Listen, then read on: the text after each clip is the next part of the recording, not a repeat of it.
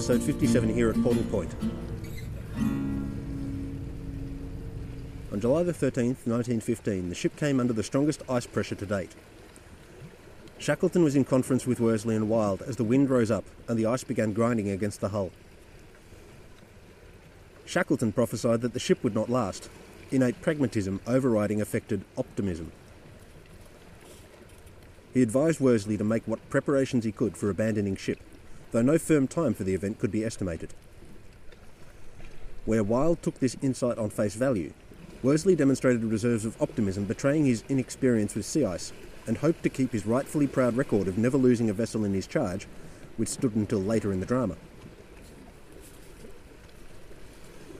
Even with this grim discussion out of the way, the expedition's leaders didn't alter their mien in interactions and routines, and anyone who felt misgivings about the future of the Endurance wouldn't find their ideas reinforced by their superiors. Actual contingency actions, on the other hand, were impossible to misinterpret. On the 21st of July, Shackleton ordered the decks cleared in case the dogs needed bringing back on board. On the 22nd, pressure ice rafting up just 30 yards from the ship saw the sledges brought in close and loaded with emergency supplies and the re establishment of four hour watches. On the 23rd, all stores that could fit were brought on deck for ready access should they need to abandon ship. On the 1st of August, rafting ice destroyed the Dogloos and damaged the ship's rudder. The Endurance listed to port as the ice trapping her increasingly came under the pressure exerted on the ice by a sustained gale. Shackleton wrote of giant blocks of ice leaping into the air as readily as cherry stones fly from pinching fingers, and Greenstreet, after witnessing pressure ridges forming while out on a dog run, recorded his idea that should similar pressure come to bear on the ship, that the ship would not last long. The pressure on the hull increased until, timbers screeching and groaning, the interior beams began to buckle. All hands donned their warm winter issue clothing and put up small bundles of indispensable personal items, ready for a quick departure. The gale eased after blowing the ship and its surrounds almost 40 nautical miles to the north. As the pressure eased, the ship dropped back to an even keel in a small pool of water, which quickly froze over. The arrangement of surrounding sea ice and bergs previously so slow to change as to appear constant and familiar, was completely altered by the effects of the gale. Hurley, traipsing about the new landscape with his photographic apparatus, wrote of his appreciation of the new shapes and perspectives the rafted ice and the refreezing leads offered him, but also of how much the alterations unsettled him, an unusually bumly note in his otherwise upbeat diary. The easing of the pressure led the crew to resume their routines, the altered surrounds being the only reminder of their fearful preparations for the end of the Endurance.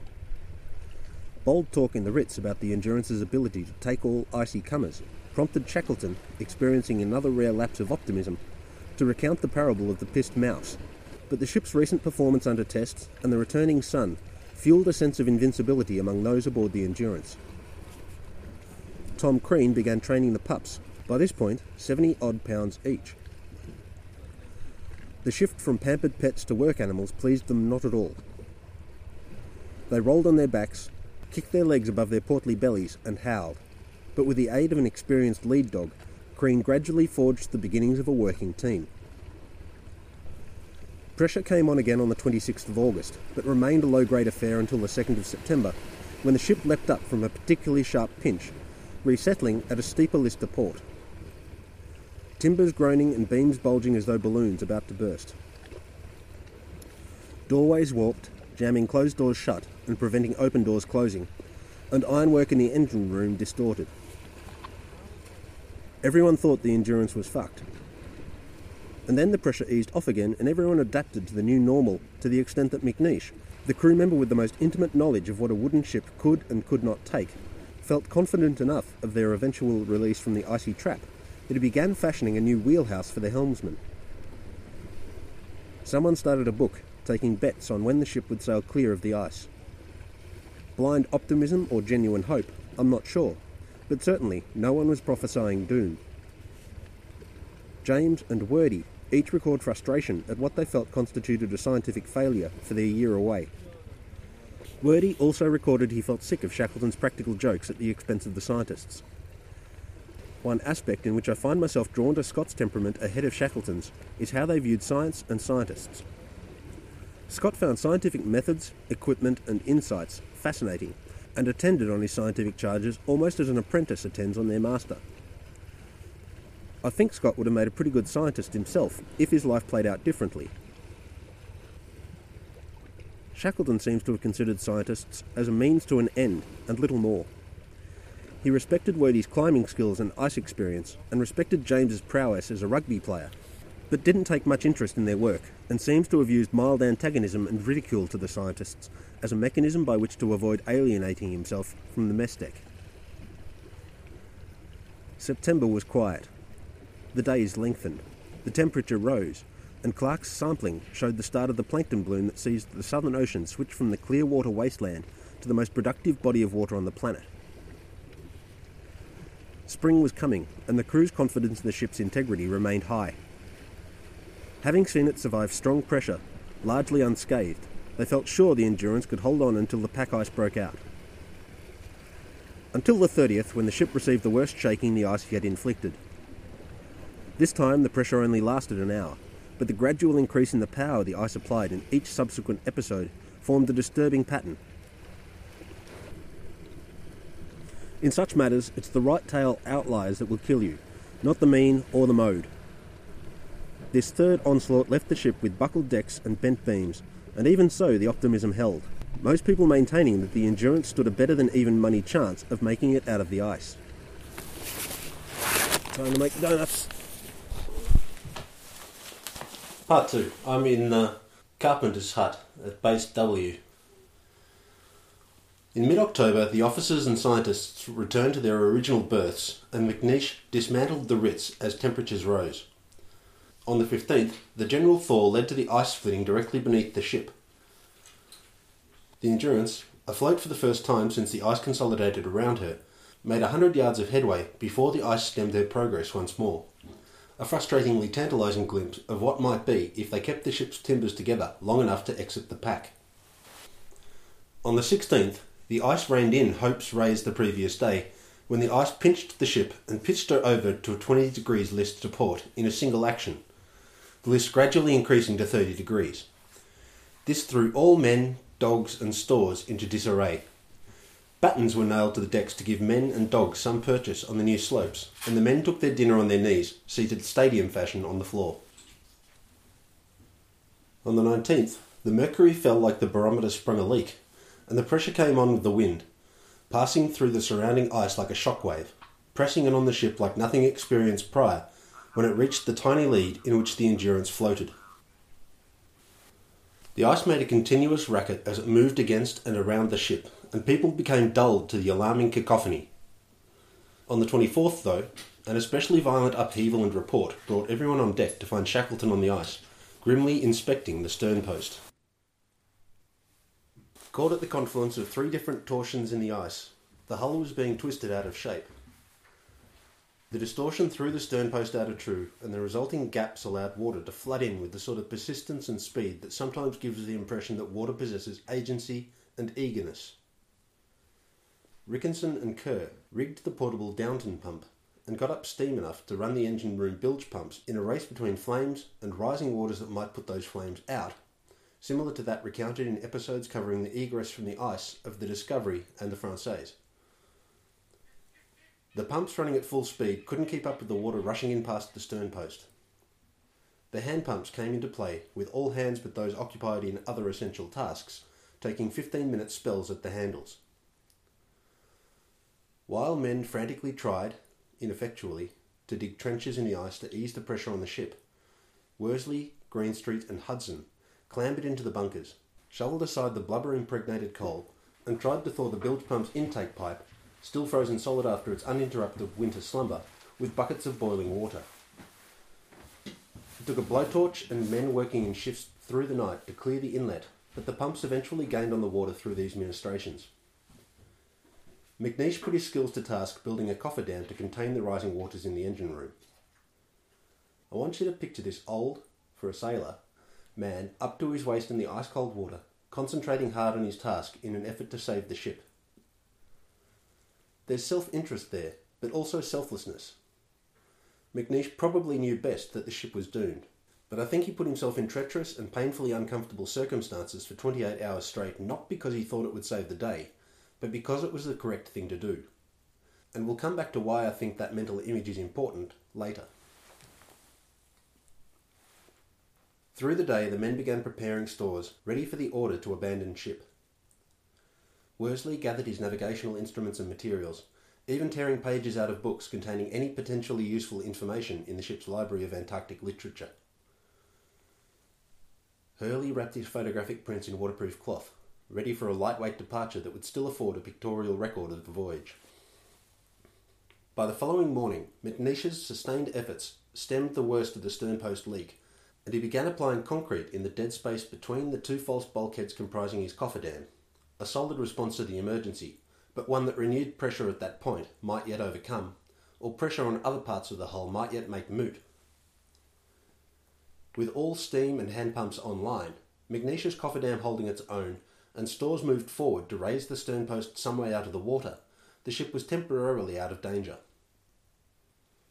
On the 26th, two days after the sternpost first sprang, Shackleton watched the ship warp along its entire length as the ice continued its assault. He ordered the whaler and the two cutters lowered.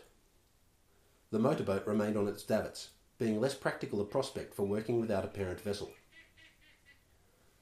During a lull in the onslaught, a brace of ten emperor penguins approached the ship and regarded it for several minutes, and emitting a melancholy chorus. I've not encountered emperor penguins, and grant that perhaps their more usual calls are melodious and peppy, but I've yet to hear a noise made by any penguin that could be called anything other than a tuneless honking. So maybe this was just an especially dire example of that behaviour. But the sound prompted McLeod, one of the more superstitious sailors, to consider the penguin's song a dirgeful prophecy, stating, Will none of us get back to our homes again? The pressure and the pumping continued through the night and into the 27th, the ice gradually rising in noisy, grinding power, and the pumping increasing in pace until, at four o'clock, the ship's stern shot up, the rudder and sternpost torn away. Settling down on her abused rump again, the ice pressed in at the sides, forcing the decking to bow upward. Ice tore away the keel. The Endurance no longer constituted a ship, but a lot of wood temporarily at the top of the sea. At five o'clock, Shackleton gave the order to abandon ship. They lowered stores from the davits and dropped the dogs down canvas slides, then climbed down after them to watch the ship's death throes from the ice. Hurley wrote of his final moments in the former Ritz, knee deep in water, the salient impression being that of the clock still ticking out its noisy approximation of the passing of time. The warm familiarity contrasted against the chilly, rising water and it rattled him. Wild went forward and woke the exhausted Howe and Bakewell, trying to sleep in the midst of all the violence and noise, announcing, She's going, boys. I think it's time to get off. As Shackleton left the ship, he looked briefly down into the engine room to see the machinery break free of its stays and crash into the port bulkhead. He ran the blue ensign up the mast to the cheers of his crew before climbing from the Endurance.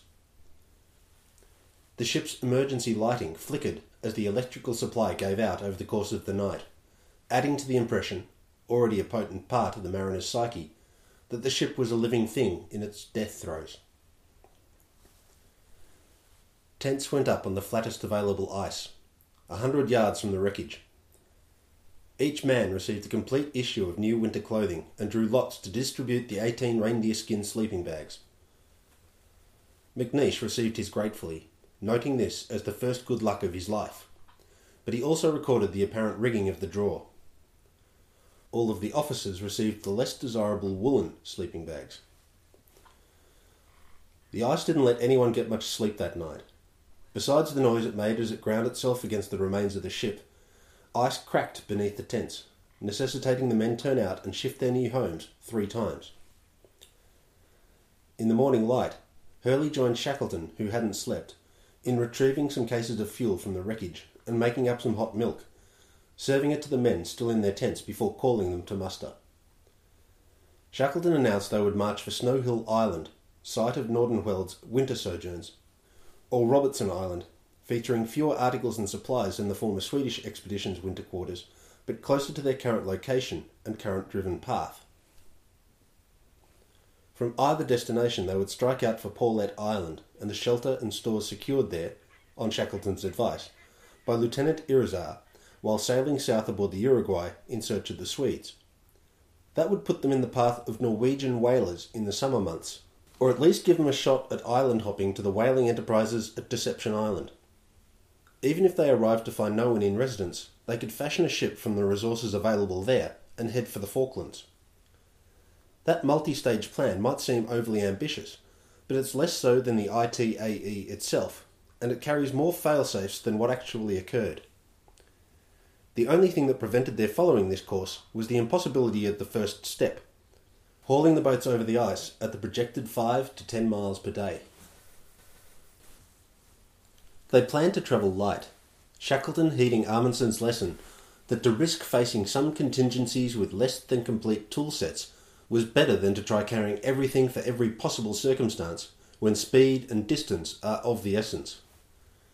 Each man was allowed two pounds of personal possessions, in addition to his one pound of newly issued tobacco.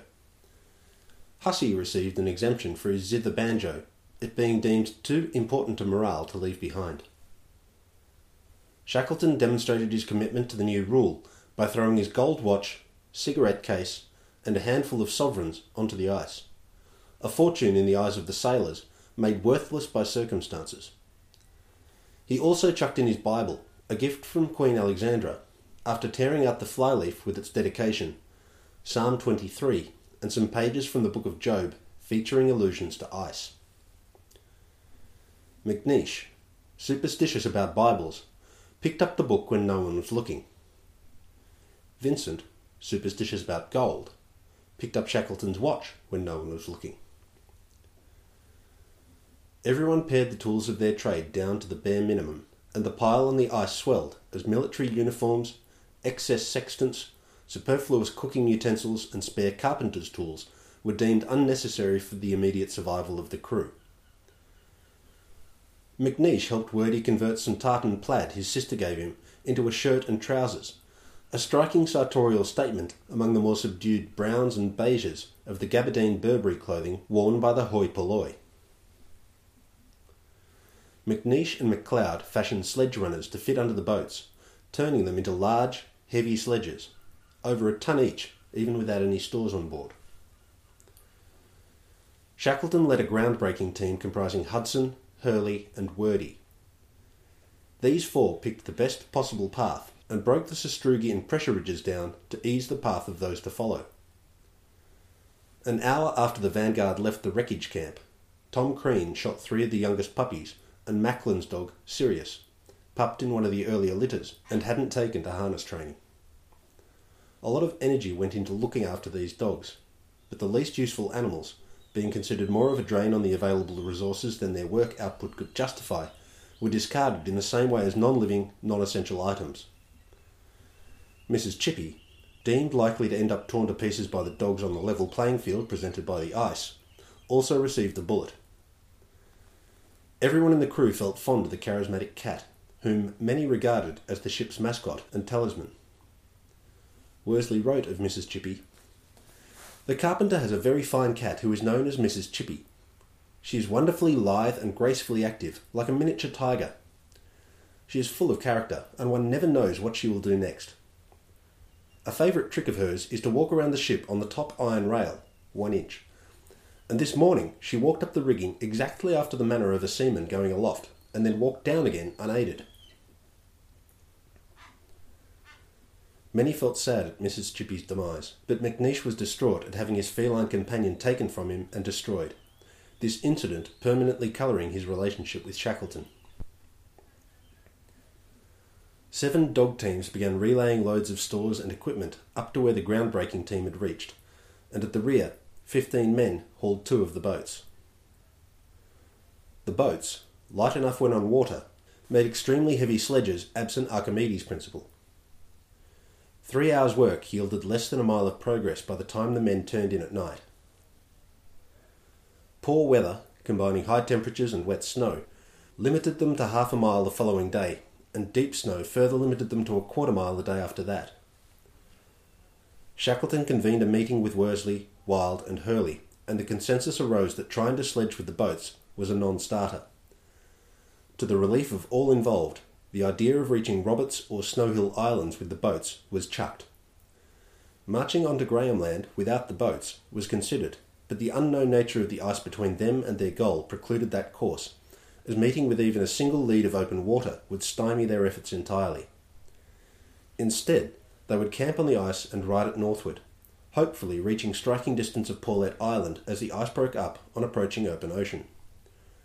The crew established Ocean Camp and shuttled back and forth to the wreck site, dubbed Dump Camp, to salvage food, materials, and equipment to make their new home more homely. Episode 57, part whatever, at Port Circumcision, Petermann Island, south end of the Lemaire Channel.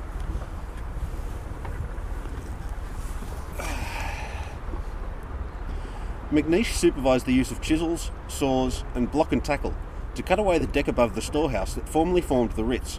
Three and a half tons of stores retrieved through the aperture, justifying the hard work in waist deep, freezing cold water. Howe and Bakewell found Hurley's glass plate negatives in the darkroom, though other accounts have Hurley retrieving these personally by breaking through the walls of the refrigerator unit, stripping to the waist and submerging in the icy water therein, four feet deep by this stage of the ship's disintegration. However they came to light, Hurley and Shackleton broke the 500 and some exposures out of their soldered tin protective casings, selecting 100 black and white and 20 colour images for either their documentary properties or their photographic excellence for posterity, and smashing the remainder to prevent Hurley trying to add to the saved cache. The selected negatives were then resoldered into tin cases for transport aboard the boats when the ice broke up. Hurley's pictorial account of subsequent events would have to rely on his pocket camera and three rolls of plastic film. Keep in mind that prior to mass production in the standard 12, 24, and 36 exposure canisters familiar to any living person who took a photograph prior to the year 2000, professional photographers tended to wind their own rolls, incorporating some hundreds of exposures in each cartridge or cassette or canister or whatever patent pending design receptacle their camera happened to accept. So that three rolls might represent quite a few shots. Otherwise, the rule of two pounds of personal gear per person held, in spite of the cessation of sledging.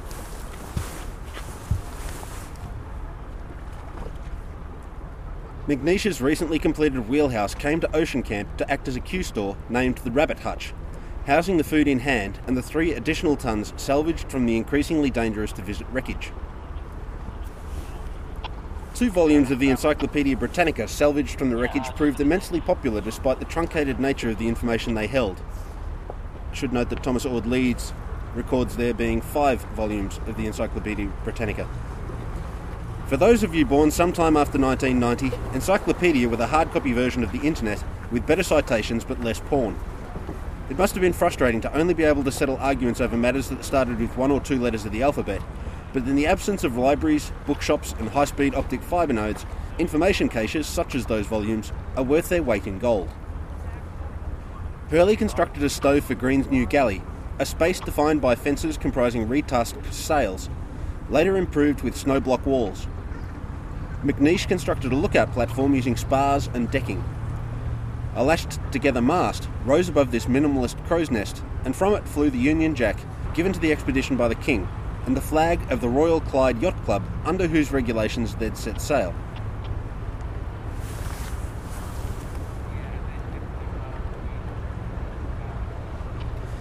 Three of the new design dome tents and two older style polar tents ringed the galley and platform, their occupants carefully chosen by Shackleton to balance out complementary traits and to separate potentially troublesome combinations.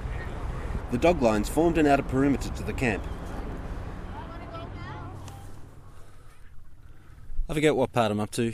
I'm on the shoreline at Danco Island, just below the former site of Base O.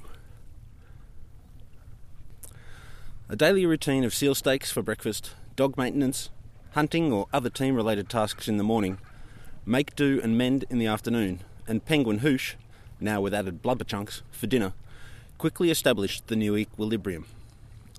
While no one could escape the boredom of the fare, neither could they complain of going hungry, at least at first. They weren't feasting, but given the personal experiences of Shackleton, Wild, and Crean, and the general knowledge of starvation attendant on many past polar expeditions, the marooned men knew they weren't too badly off on their portions. Shackleton proved reluctant at this point to order the second cutter brought up from Dump Camp, or to seek to bolster food stocks in a manner that might seem counterintuitive from our present day perspective. He didn't order that every animal encountered be killed and added to the larder. Orde-Lees, already unpopular on account of his fussiness, gained additional ire from the boss for always citing the stores as a concern, but Shackleton never changed his mind about treating the hunting of seals and penguins as a casual rather than an urgent matter, considering it a morale problem if the crew saw their food cache extend to the point it suggested a longer stay on the ice than present projections suggested. Hopefully, the final instalment of episode 57, recorded on Deception Island at the floating dock. Reactions to their marooning varied. Frank Hurley's diary is a record of almost pure optimism and self contained mindfulness. The perilous situation the sinking of the Endurance placed him in didn't diminish his appreciation of the natural beauty of the Weddell Sea. The situation they faced put his pragmatic inventiveness to good use and presented new photographic opportunities. Orde-Lees' diary features speculations about exploration a hundred years hence, nailing predictions about pocket radio telephonic devices, but not quite on the mark with radio transmitted sustenance, or his speculations about humanity attempting to reach the centre of the Earth, once having fully explored the Earth's surface. Carpenter McNeish, frustrated that his idea to fashion a sloop from the available materials, something well within his skills, went ignored, and furious at the dispatch of Mrs. Chippy, became more sullen than usual but kept himself busy with fabrications. But um, I'm going to go down to Market Foundry by the hangar. Anything extra I should know about that in terms of interpreting it for people? That the beach here was the runway of the first flights in Antarctica by Hubert Wilkins yep. in 1928. 1928. They tried to fly off the sea ice, but it was getting too too loose. Yep. They tried to fly off floats, but the petrels and prions kept flying up into the propeller and damaging it and okay. themselves. So they put wheels on the plane, but they couldn't get a long enough runway to make the transcontinental flight that he wanted to make. So he only ever had enough fuel to get to the peninsula and back. Okay. 1920. And wasn't there a runway up the back here somewhere as well? Yeah, the, the British built a proper runway for their. It's up here somewhere. Otters. Uh, been, you can't you can't really can't make it out now because of the um, 68. 60. I thought it was 67. Ross said 68 this morning. I heard 60.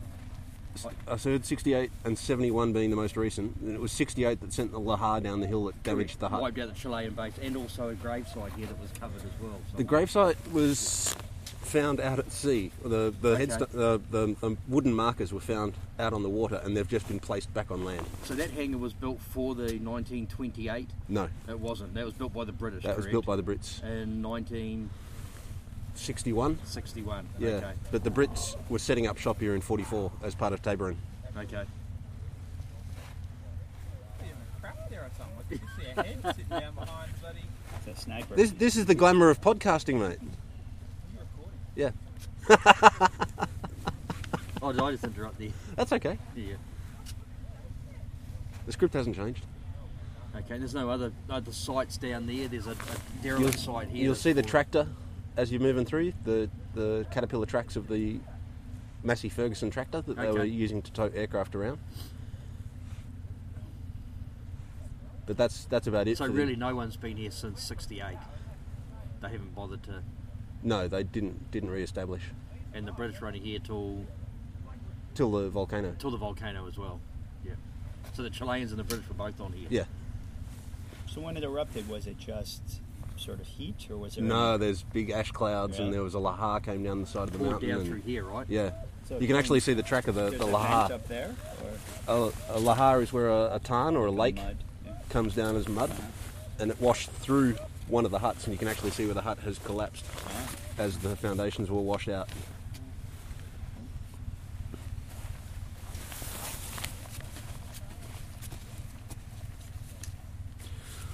Orde-Lees' diary features speculations about ex- oh, done that. Carpenter McNeish, frustrated that his idea to fashion a sloop from the available materials, something well within his skills, went ignored, and furious at the dispatch of Mrs. Chippy, became more sullen than usual, but kept himself busy with fabrications and alterations only a carpenter could conjure in that era. Using nails drawn from wood, salvaged from the wreck, and his remaining tools, a saw, a hammer, a chisel, and an adze, McNeish began altering the boats to better take rough water. With McLeod's assistance, he lifted the gunnels up half as high again as they already were, the better to breast waves without taking water, though making rowing difficult due to the unusually high new position of the rollocks.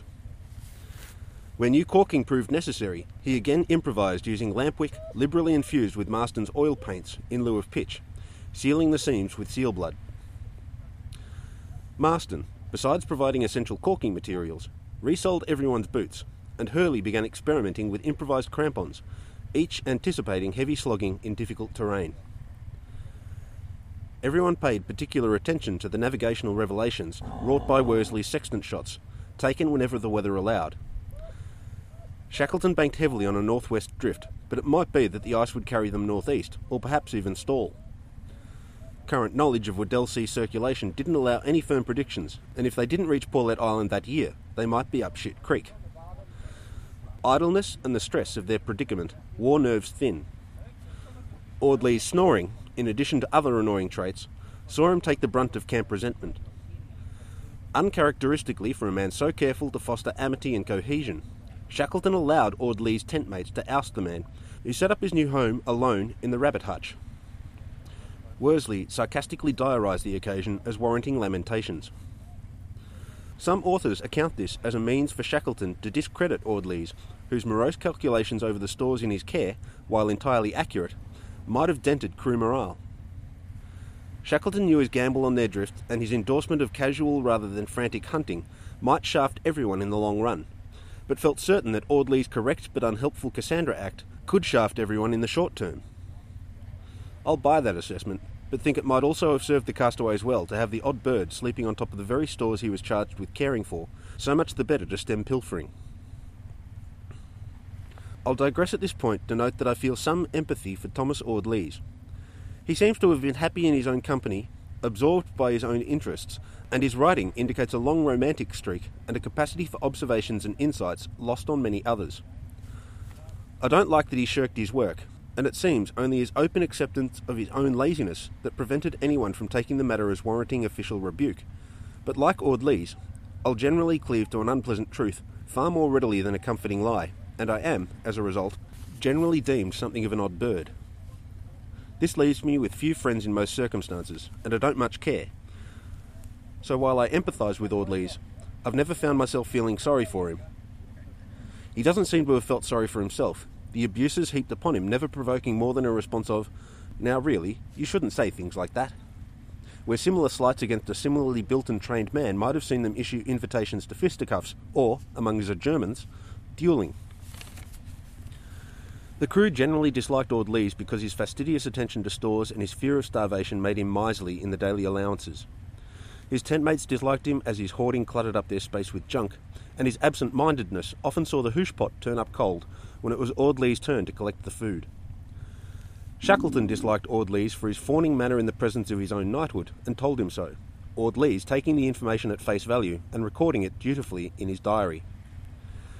Carolyn Alexander whose account of the expedition in her 1999 book Endurance, featured among the resources I used in assembling my notes for this episode, also wrote Mrs. Chippy's Last Expedition, an account of the Weddell Sea expedition in the form of a journal kept by McNeish's cat. In this fur fiction before furry was mainstream, even Mrs. Chippy holds Orde-Lees in disdain. If my measure of the man is accurate, he would have given no fucks about his popularity and likely would have been quietly happy to have his own space. To the benefit of the crew, his attentiveness to duty could have brooked no favouritism. With Orde-Lees in the rabbit hut, no one would cheat their shipmates of food. Digression finished. By mid November, progress northward and the coming summer saw camp temperatures become, for men accustomed to consistent tens below zero degrees Celsius, uncomfortably hot. The ice surface became slushy, and men regularly fell through patches of rotting ice, receiving a soaking most people not living in the same circumstances would talk about for the rest of their lives as one of the most existentially confronting moments they ever experienced, but which they had no choice but to brush off as nothing unusual. Leads began to open up, As everyone lay in their sleeping bags on the evening of the 21st of November, Shackleton called out, She's going! All hands turned out to watch what was left of their ship lift its stern and sink beneath the ice, gravity winning its battle against positive buoyancy as the thawing ice loosed its grip on the Endurance's broken hull. Having lived on the Endurance and within sight of its carcass for so long, its sudden absence generated a tremendous sense of isolation.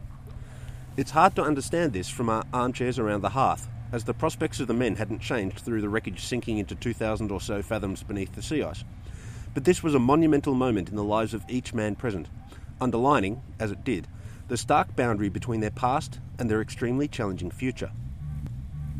The leads increased in size and duration, making any trek across the ice increasingly dangerous, though hunting had to continue, and occasional forays to dump camp to collect this or that newly recognised necessity still occurred.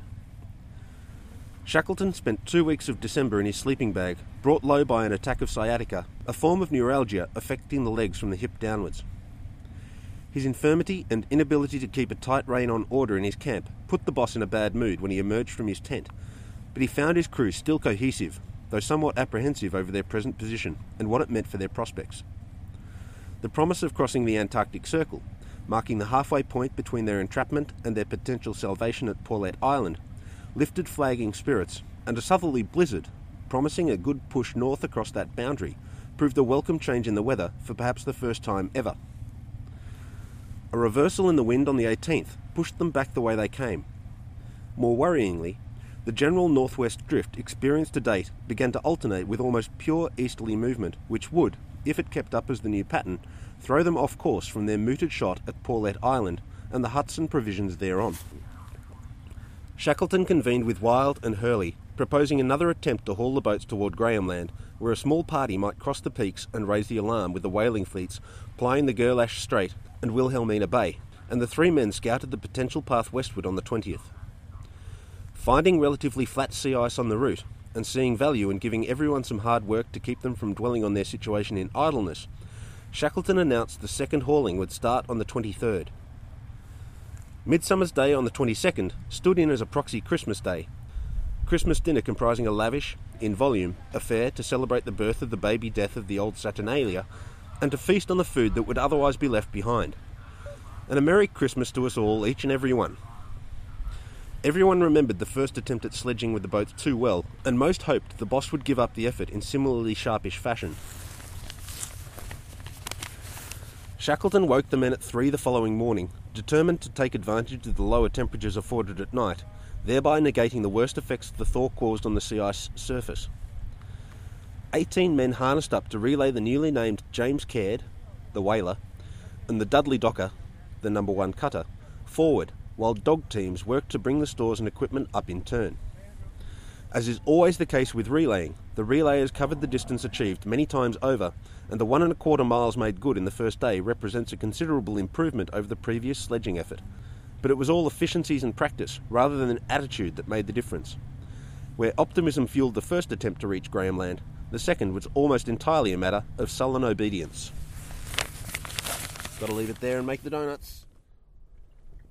On the 27th, McNeish's reserves of obedience temporarily dried up and he refused to obey Worsley's orders to commence hauling, claiming that the ship's articles no longer held sway, seeing as there was no longer any ship. McNeish never had much respect for Worsley, and there's some speculation that under anyone else's eye the carpenter wouldn't have cut up in this manner.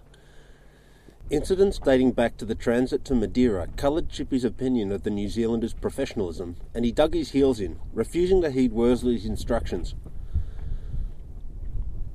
Shackleton, sensing the need before matters came to this head, had kept the ship's articles.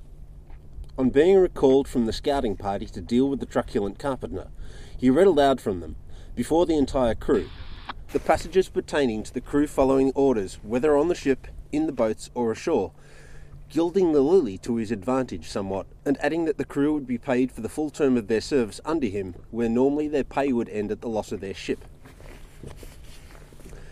Shackleton's speech, part call to dutiful service, part bluff, put down McNeish's nascent and technically correct mutiny before it got any serious backers. Another attempt to disobey a direct order could get McNeish shot, rightly or wrongly, so he toed the line. But Shackleton never forgave the carpenter this aberration, figuring Chippy nearly caused an irreparable loss of morale and a crippling of confidence in his leadership. It may have been that Shackleton, recognising the proposed 60 mile haul beyond his crew, was about to call a halt when McNeish made his stand, but the sledging carried on for another two days, perhaps for good measure in terms of showing the crew who was boss. Ending the march was Shackleton's decision and no one else's, though the apparently impassable ice may have given him some encouragement, and a half mile backtrack to a firmer patch on which to establish camp supports this hypothesis. The exhausted men turned in without a meal that evening, but the floe they floated on was nowhere near as sturdy as that at their previous long term home. The ice cracked the following day, forcing a move to a new campsite. The ice behind them broke up enough to preclude further retreat or any attempt to salvage materials or stores from Ocean Camp, which might have come as a relief to the exhausted crew if their current situation didn't bode so ill.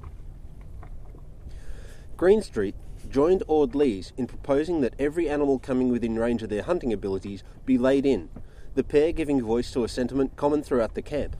But Shackleton rounded on his second officer for his pessimism. Shackleton's leadership ploy notwithstanding, food was running short. Orde-Lees, recognising the boss's intractability on the matter, gave up trying to talk his way to a full larder and began making unsanctioned hunting forays on his own. On one such foray, he nearly ended up inside a leopard seal for his troubles. The animal, tracking the skier from below the ice, made three lunges at Orde-Lees from the open leads between floes and chased him across the surface. Lees shouted for assistance and Wild came up with his rifle.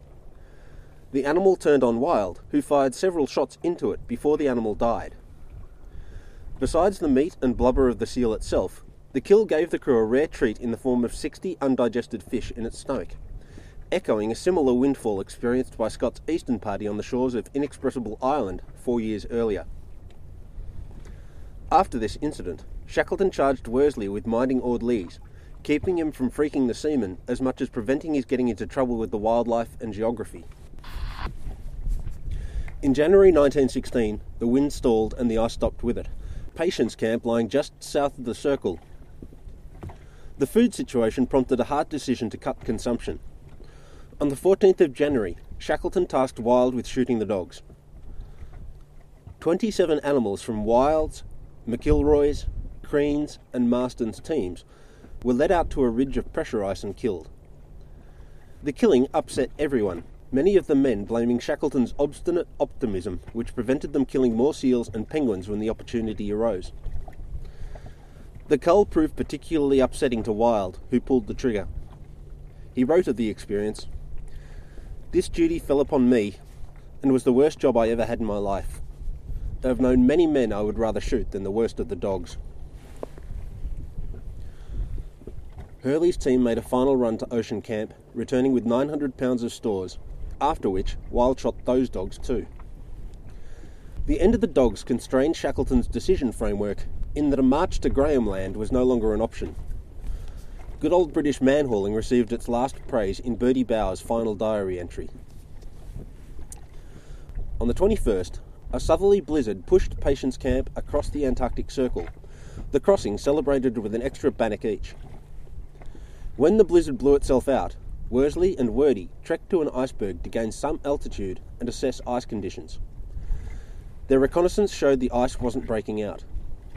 Mushy and cracked as it was, the ice remained densely packed to the horizon.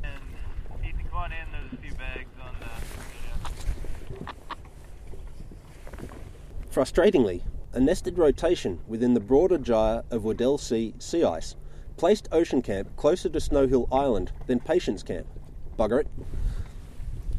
Previously concerned about sending his men on a quest that might lead to injury or death in the increasingly unstable conditions, Shackleton finally caved to pressure that the second cutter, newly named the Stancomb Wills, should be retrieved, to the relief of the sailors who knew the Caird and the Docker wouldn't suffice if all hands needed to embark into open water at the same time.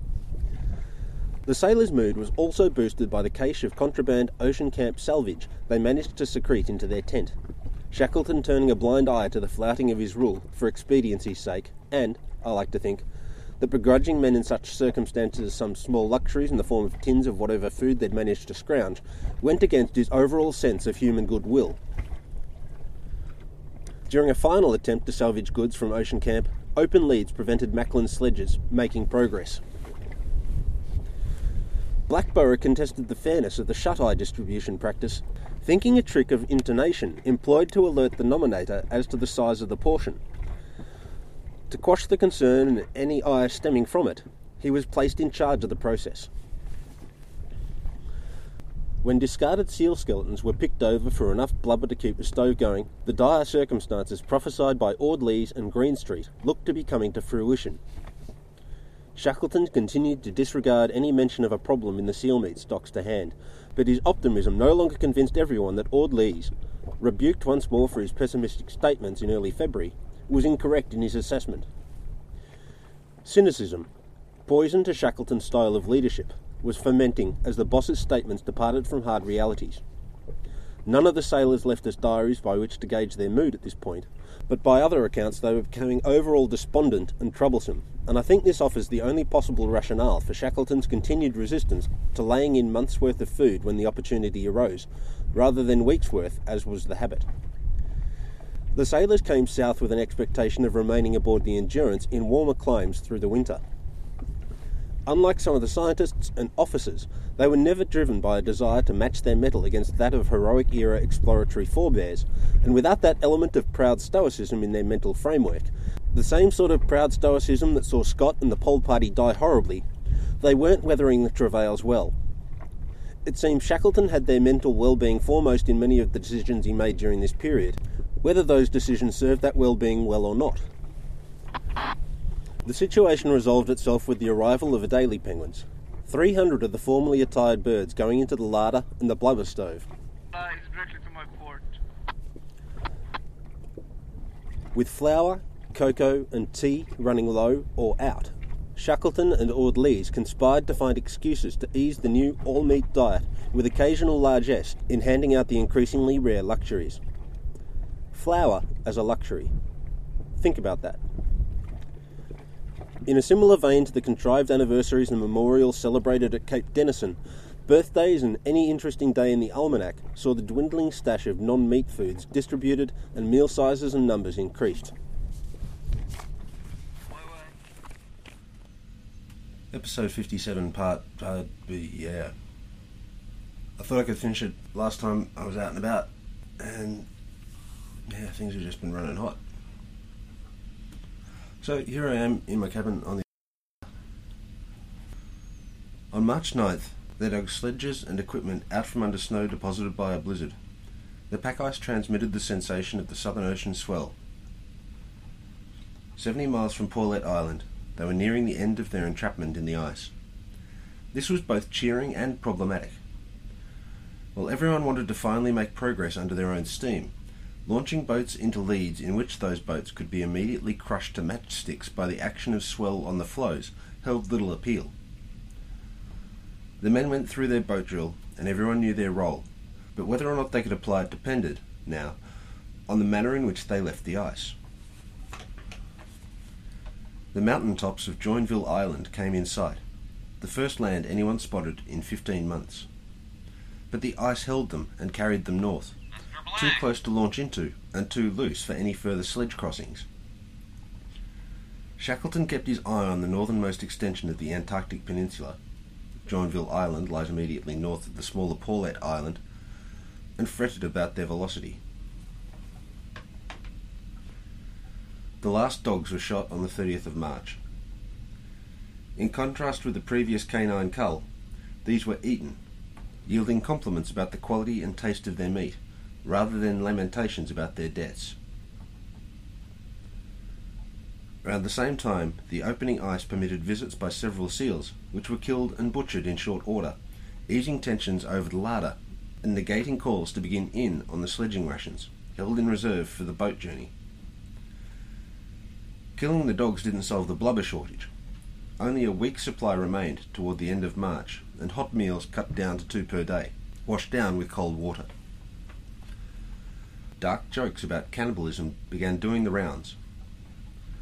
Marston came in for some ribbing, the well built artist being encouraged not to lose condition, and people assessing what parts of him might constitute the tastiest cuts. Marston got pretty sick of this, as you would, and began avoiding Worsley and Greenstreet, the most regular among his taunters, which is a difficult thing to do when you're trapped in a tiny camp on an ice floe.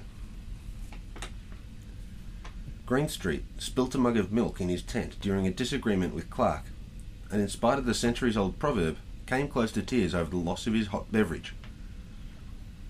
Clark immediately tipped some of his allocation into Greenstreet's mug, quickly followed by the other tent mates Worsley, Kerr, Rickinson, Macklin, Orde-Lees, and Blackborow. No word was spoken. The motion transmitted to the ice floe by the oceanic swell increased, causing Orde-Lees to become seasick. It also caused the camp ice floe to crack across its centre, and Shackleton instituted a watch and watch roster so they could launch boats at a moment's notice. The ice accelerated, its drift more dependent on currents than on wind, and on April 7th, the mountain peaks of Clarence and Elephant Islands showed above the horizon. Unexpected shifts to the west and back east again notwithstanding, the ice carried the men north, out of reach of Paulet Island, but almost on course for Clarence and Elephant Islands, the eastern outliers of the South Shetlands. And it's there that we leave the Weddell Sea Wanderers until next episode, when I'll recount the launching of boats and what followed. Shouting out to Rod Millen this episode, who's known me for longer than most people and still has kind things to say about me. Take care and appreciate your coffee.